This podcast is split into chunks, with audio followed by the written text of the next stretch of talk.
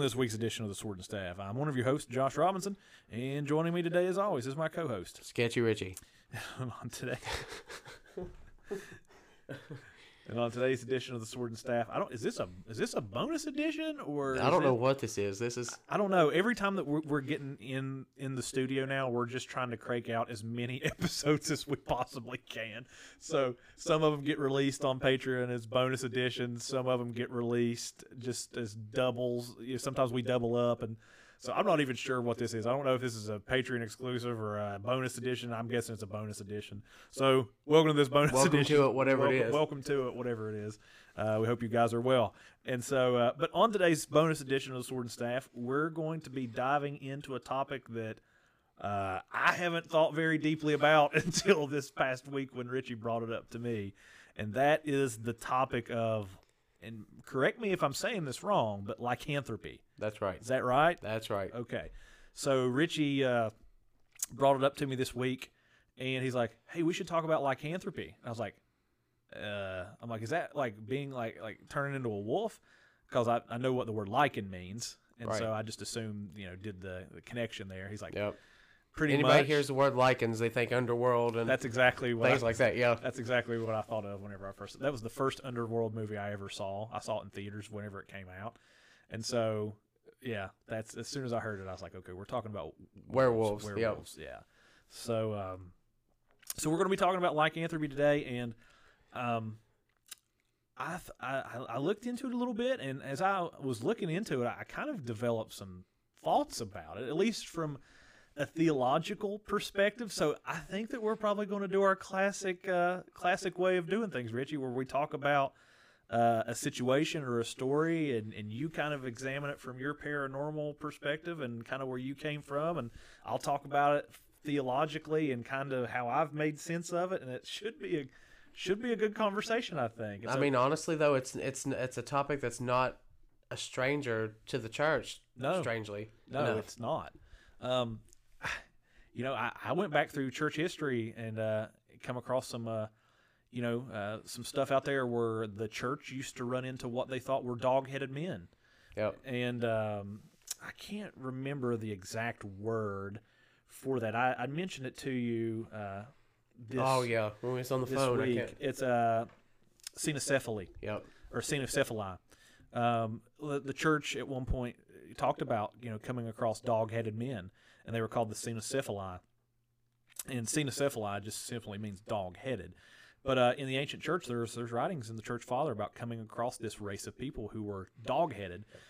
And uh, actually, if you go back and if you look at the icon of Saint Christopher, um, he was a dog-headed man. Yep. And the interesting thing about about Saint Christopher, now I think that there's a lot of uh, stuff going on here with with uh, Saint Christopher and why he's depicted as a dog-headed man, and it's a lot of symbolism Yep. uh, with it. But if you type in Saint Christopher icon, you'll you'll bring it up. But here's the interesting thing, Richie. Uh, Saint Christopher was a Canaanite, okay, and he was said to have been a Nephilim.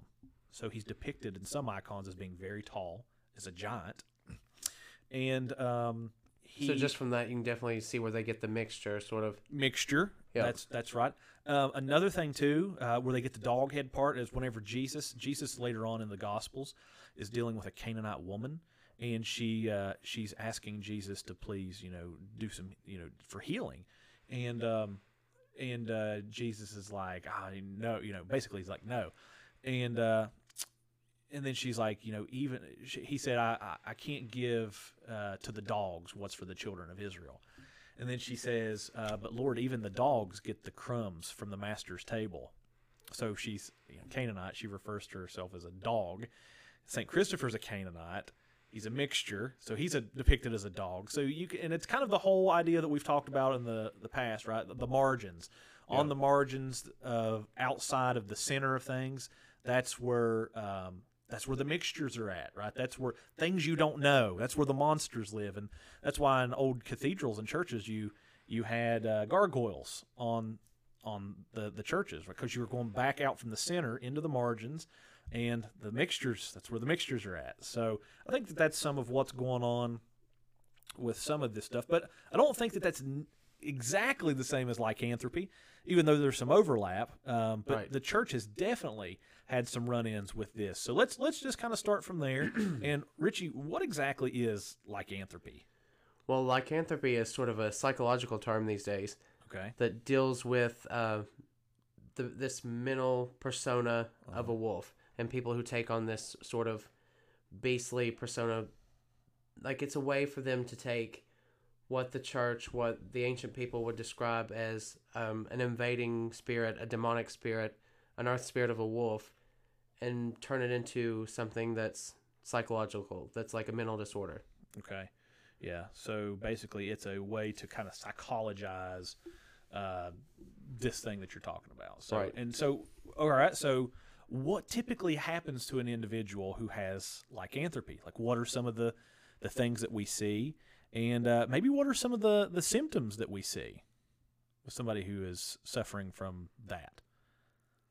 Um, I mean, the name, name kind of says it, doesn't it? Yeah, I mean it's people that take on this uh these fits of of, of aggression, of strength, of animalistic behaviors like they'll bite, they'll lash out at that and oftentimes people that have these the this disorder, well what they think is a disorder, they have to be sedated, to be restrained, to be locked down and it comes in waves and pe- these people have periods of lucidity where they don't even remember the episode. So It's kind of like being thrown back. And Right. It's like they're not in the driver's seat. yeah, Well, that's really, really very much overlaps with possession. That's what I was about to say. Very, very similar to demon possession.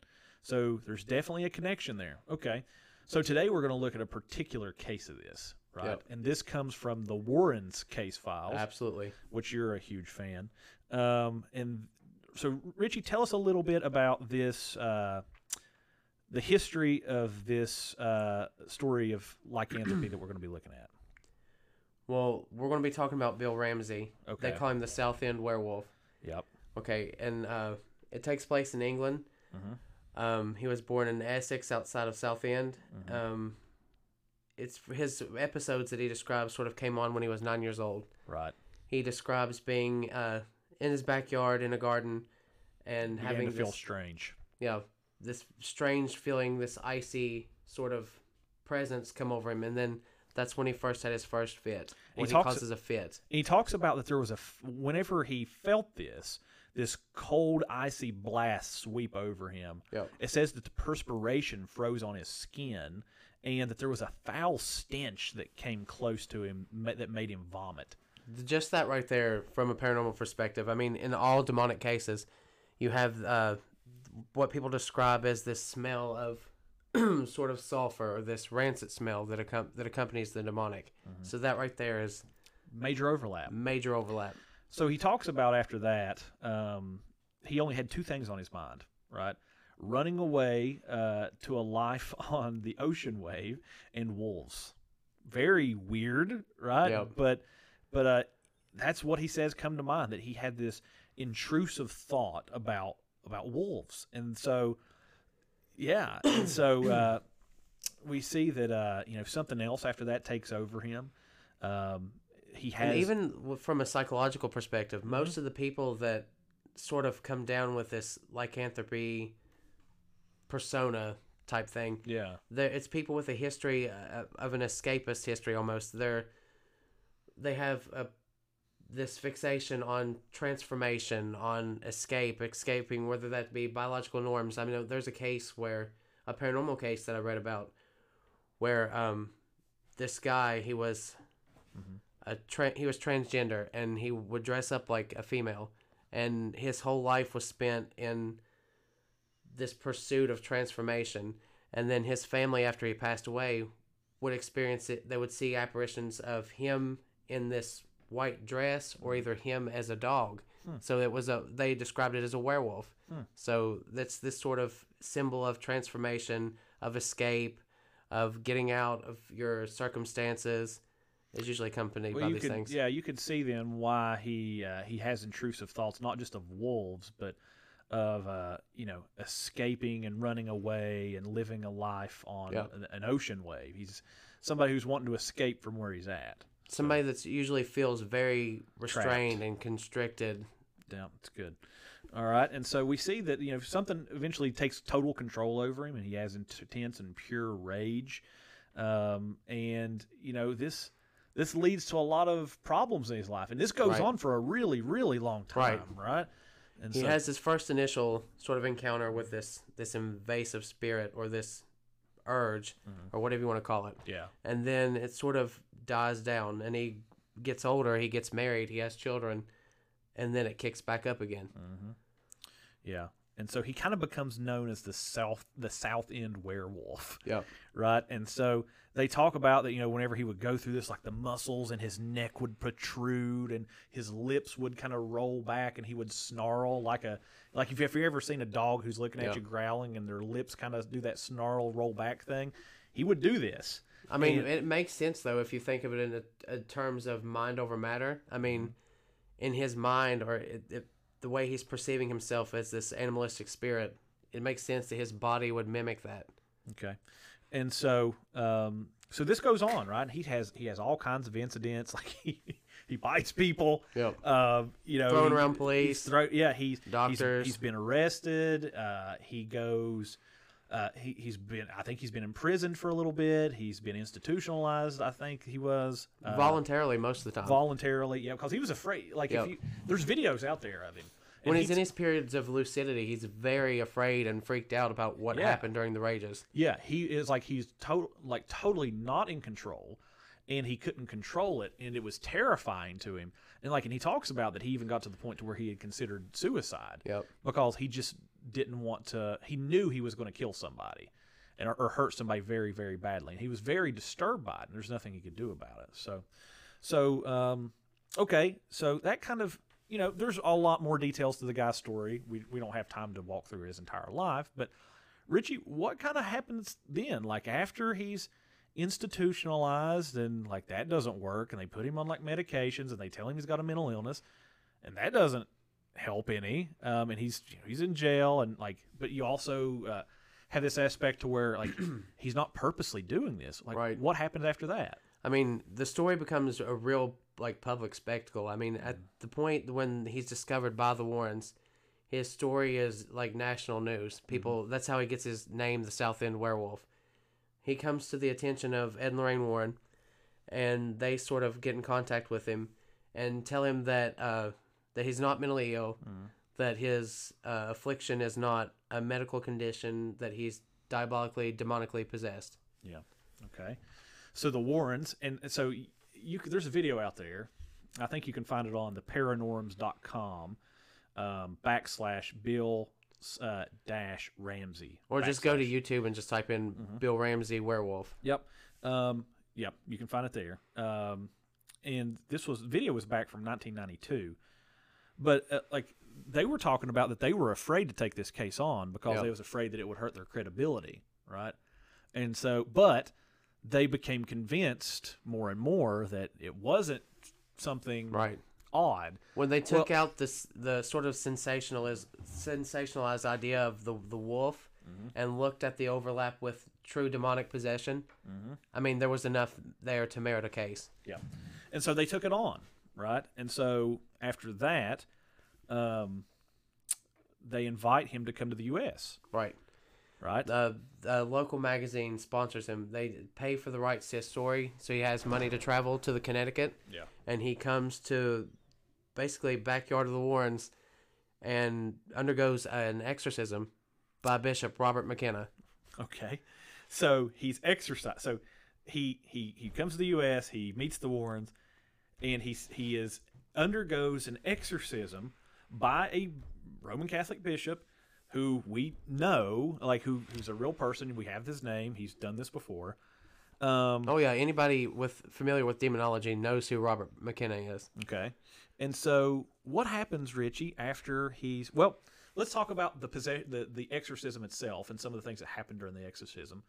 And then we'll talk about what happens afterwards. So there are pictures um and Just given his history, I mean, during the some of the some of his fits in in England, he was literally throwing around police officers like he, they described it like matchsticks. yeah. I mean, it took uh, eight to ten police officers to subdue him there at last. So when he finally got to the United States and they were going to do the exorcism, they had six uh, guards there with stun guns Mm-hmm. yeah, to protect the bishop. what I was about to say to protect the bishop.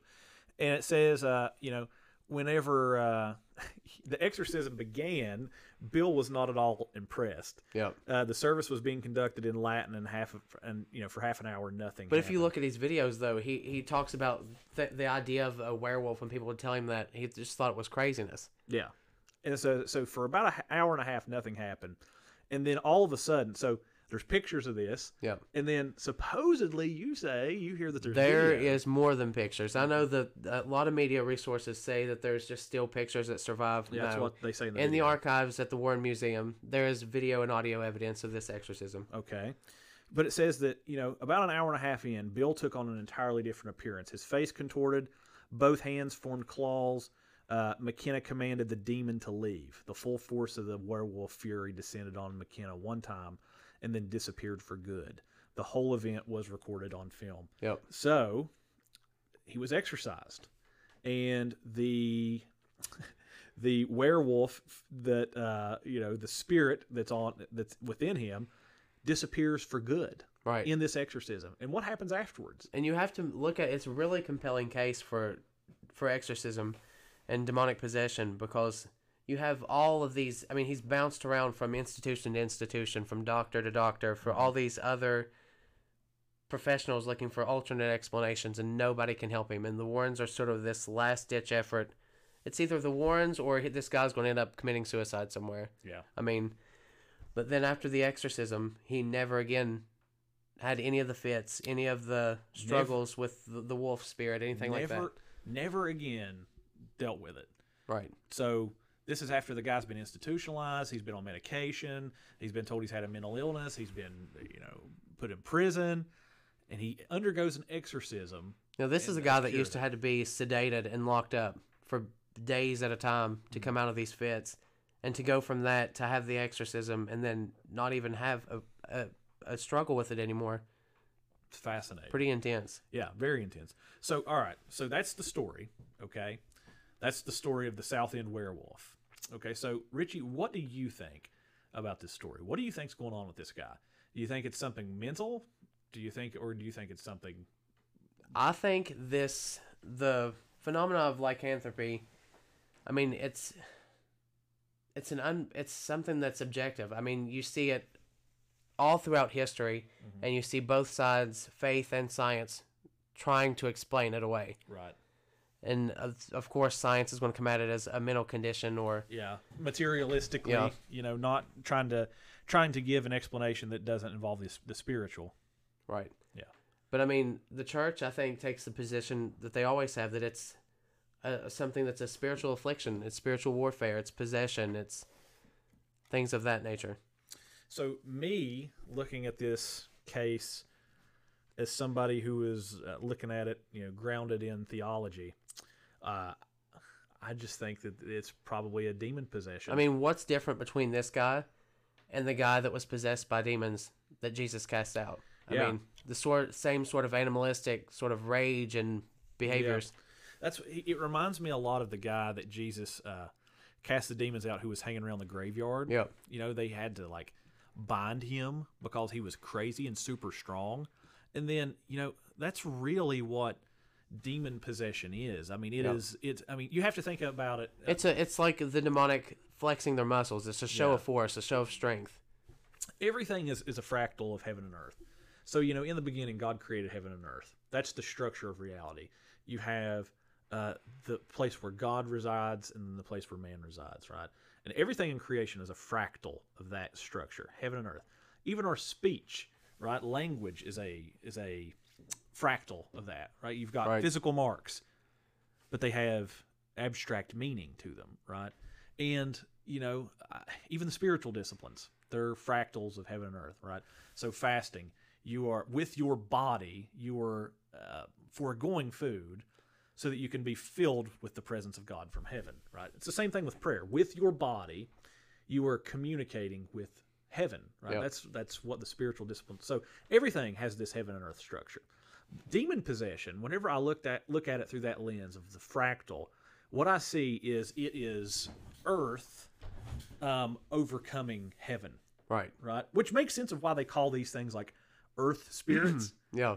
you know what I mean? Like that's what they refer to this as. Is a, Which is the whole point of an invading demonic force anyway. It's to show this sort of uh, domination over creation, over this Mm-hmm. person that belongs to God. I mean, that's the whole point of it. and that's really what possession is. I mean, obviously there's the spiritual aspect of it there, but um, it is the overcoming of of uh, heaven by worldliness, Yeah. right? It's a, a flex. It's a flex, and that's why you see the things that you see in demon possession, like animalistic uh, noises, right? Or- Superhuman strength. superhuman strength Yeah. or obscene gestures, worldly, fleshly, carnal things, right?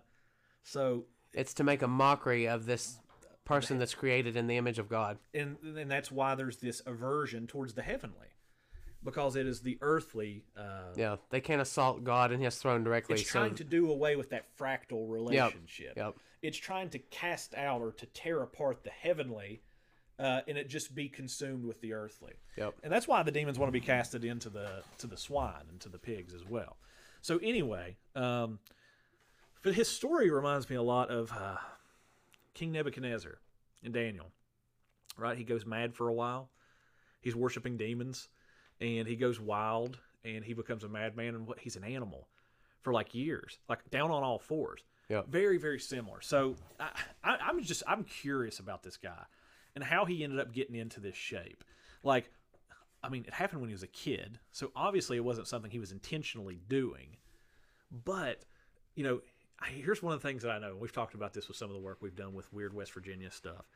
Um, this, the United, well, he wasn't in the United States, but the the United States, um, there was a lot of Native Americans in this area that were doing these types of things. Like, right.